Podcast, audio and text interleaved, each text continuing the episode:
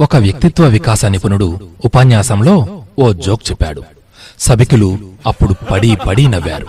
రెండు నిమిషాల తర్వాత అతను మళ్ళీ అదే జోక్ చెప్పాడు. మళ్ళీ కాస్త నవ్వారు. మరి కాసేపటికి తిరిగి మూడవసారి కూడా అదే జోక్ చెప్పాడు అతను. అప్పుడు ఎవ్వరూ నవ్వలేదు. ఇదేమి వ్యక్తిత్వ వికాసం అని తమలో తామే అనుకున్నారు. ఇంకా పక్కవారితో చెప్పుకుంటూ గొనుక్కున్నారు కూడా. అయితే అప్పుడు అతను చిన్నగా అంటూ నవ్వి ఇందులో రెండు నీతులు ఉన్నాయి అన్నాడు. చెప్పిన జోక్నే మళ్ళీ చెప్పటంలో నీతేమిటబ్బా అని ఆ వినే వాళ్ళందరూ కాస్త ఆశ్చర్యానికి లోనయ్యారు.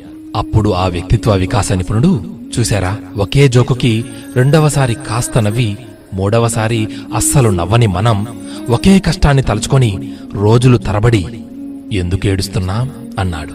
ఆయన మాటకు సభికులందరూ ఆలోచనలో పడ్డారు. అంతలో అతను అవతలి వారు చెప్పేది పూర్తిగా వినకుండా ఒక నిర్ణయానికి రావడం పొరపాటు. ఇదే ఇందులో రెండవ నీతి అన్నాడు. నిజమే కదా? ఆలోచన మనదే ఆచరణ మనదే. అందరూ బాగుండాలి.